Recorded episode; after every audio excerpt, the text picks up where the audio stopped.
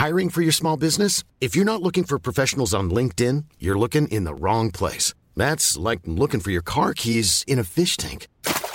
LinkedIn helps you hire professionals you can't find anywhere else, even those who aren't actively searching for a new job but might be open to the perfect role. In a given month, over 70% of LinkedIn users don't even visit other leading job sites. So start looking in the right place. With LinkedIn, you can hire professionals like a professional. Post your free job on linkedin.com slash people today. Trying to grab all the groceries in one trip? Oof, not how you would have done that. You know sometimes less is more. Like when you drive less and save with the USAA annual mileage discount. USAA. Get a quote today.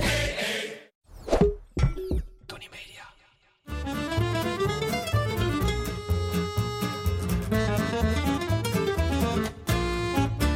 Ik ben Julius Jaspers en ik ben meer dan dol op eten.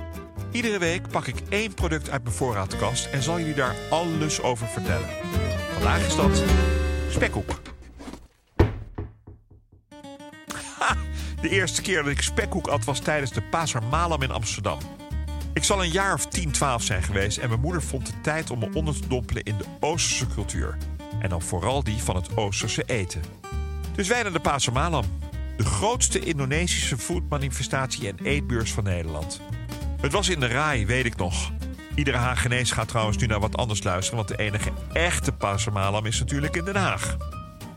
Na talloze satés was er nog ruimte voor een klein stukje spekkoek. Ik was meteen verkocht. En we namen er een mee naar huis. Thuis aangekomen denk ik niet dat die spekkoek überhaupt de keuken heeft gezien. En de voorraadkast al helemaal niet. Hij was dezelfde avond op. ja mensen, het schrokken zat er toen al in. Ik heb het spul na dat bewuste weekend jaren niet aangeraakt. Ik had me duidelijk overeten. Een jaar of twintig later kreeg ik een stukje spekkoek van de vrouw. Zij is uit Den Haag. En het kwam er niet meteen uit. Sindsdien eet ik af en toe weer een stukje. Zo'n heel klein puntje. En ik zorg met angst in mijn hart dat ik dat zo houd. Nooit tweede puntje. Spekkoek is een cake die is opgebouwd in laagjes en die we kennen uit de Indonesische keuken. Het heet lapis legit in het Indonesisch en kek lapis in het Maleis. En is misschien verwant aan de bebinka uit de voormalige Portugese koloniën. Of aan de Duitse baumkuchen. Beide zijn cakes met veel laagjes, waarvan de bebinka zijn oorsprong vindt in Goa in India. Het is niet ondenkbaar dat spekkoek de inspiratie haalde uit speculaas, want de verzameling specerijen is vrijwel identiek. Uit de overleveringen komt naar voren dat de Nederlanders de spekkoek in Indonesië hebben ingevoerd. Waarschijnlijk waren de Nederlandse kolonisten op zoek naar dat Hollandse wintergevoel. Denk aan schaatsen, erwtensoep en speculaas. Ze wilden vooral die laatste smaken, die van speculaas, het hele jaar doortrekken. En bedachten de spekkoek op basis van de al eerder genoemde lapis legit.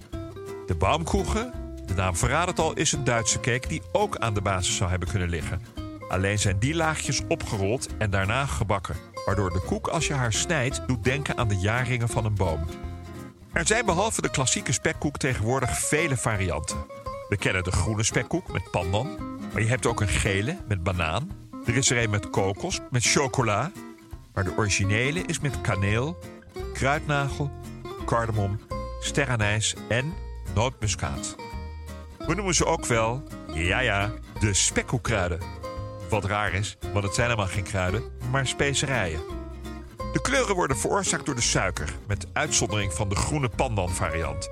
Die kleurt groen door het groene sap van de pandanplant. En normale spekkoek zijn de witte laagjes veroorzaakt door de witte suiker en de bruine laagjes door bruine suiker. Verder zit er bloem, eieren en vanille in. Vooral de Nederlanders in Indië aten spekkoek. Zij vonden het zo lekker dat spekkoek op veel meer plekken gemaakt werd. Al snel werd op Java spekkoek populair, daarna volgden meerdere eilanden. De hamvraag van vandaag gaat: hoe is het mogelijk over spekkoek en niet over ham? En de vraag komt van Frozen Elsa. Die heeft me heel veel vragen gestuurd. Over be koel bewaren, over specerijen, over hoe je het nou moet maken dat het niet droog wordt. Dat kun je allemaal terugvinden in de receptuur. Maar de vraag waar ik het liefste spekkoek koop, ik denk dat dat is bij een kleine toko die gerund wordt door Indonesische, noem het Indische mensen. Die weten echt hoe spekkoek moet smaken. Een slager weet dat niet. Spekkoek heet spekkoek omdat het dus in laagjes is opgebouwd en daardoor iets aan spek doet denken.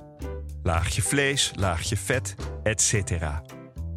Om die reden, pure marketing natuurlijk, kun je spekkoek vaak bij de slager kopen. Maar hoe cares waar je het koopt, als je maar lekkere koopt, waarover later meer. Er wordt wel eens gezegd dat spekkoek heel duur is en dat vind ik een lastige. Ik vind duur namelijk een negatieve emotie. Iets is pas duur als het kloten is en anders is het gewoon een hoop geld. Spekkoek kost best wel wat, maar als je bedenkt dat zo'n koek uit zomaar 20 laagjes bestaat en ieder laagje voorzichtig op het vorige laagje moet worden gelegd, kun je je voorstellen dat een deel van de verkoopprijs is bepaald door arbeidsloon. Dat op elkaar leggen is een dievenklus, want je moet na ieder laagje de vorm heel even onder de grill zetten, zodat het beslag stolt en er een volgend laagje op kan. De receptuur zegt iedere keer 2 tot 4 minuten onder de grill. Laten we nou eens in het midden gaan zitten met 3 minuten. Dan praat je alleen al over een ruim een uur voordat je de spekkoek überhaupt kunt bakken. En dan neem ik 20 keer de oven open en dicht doen en het bijschenken van het beslag nog niet eens mee. Ik schat in dat het hele procedé zomaar 2, 2,5 uur duurt. En reken dan nog een kwartiertje in de oven.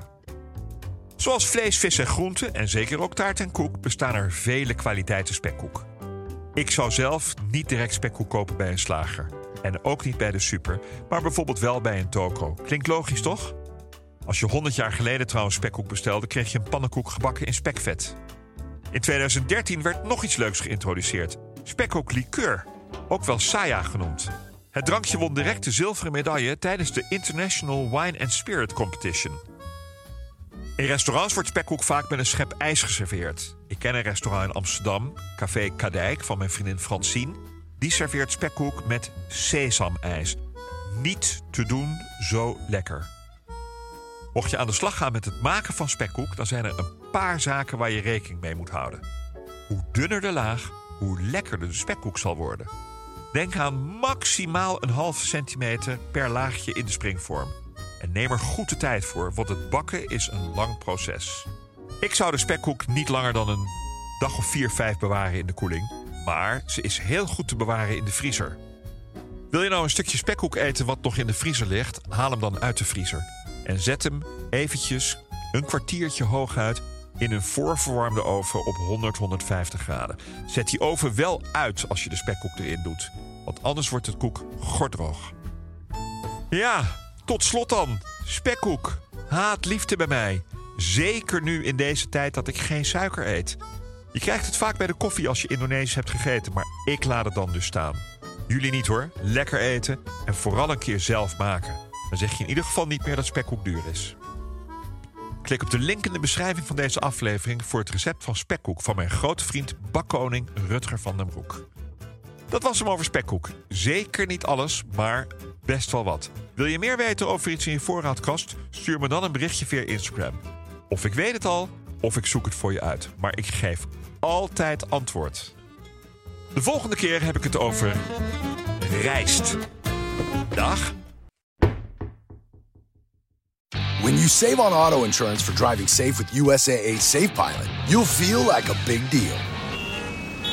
Even in a traffic jam. Save up to 30% with USAA Safe Pilot. Restrictions apply. Hi, I'm Daniel, founder of Pretty Litter. Cats and cat owners deserve better than any old fashioned litter. That's why I teamed up with scientists and veterinarians to create Pretty Litter. Its innovative crystal formula has superior odor control and weighs up to 80% less than clay litter. Pretty Litter even monitors health by changing colors to help detect early signs of potential illness. It's the world's smartest kitty litter. Go to prettylitter.com and use code ACAST for 20% off your first order and a free cat toy. Terms and conditions apply. See site for details.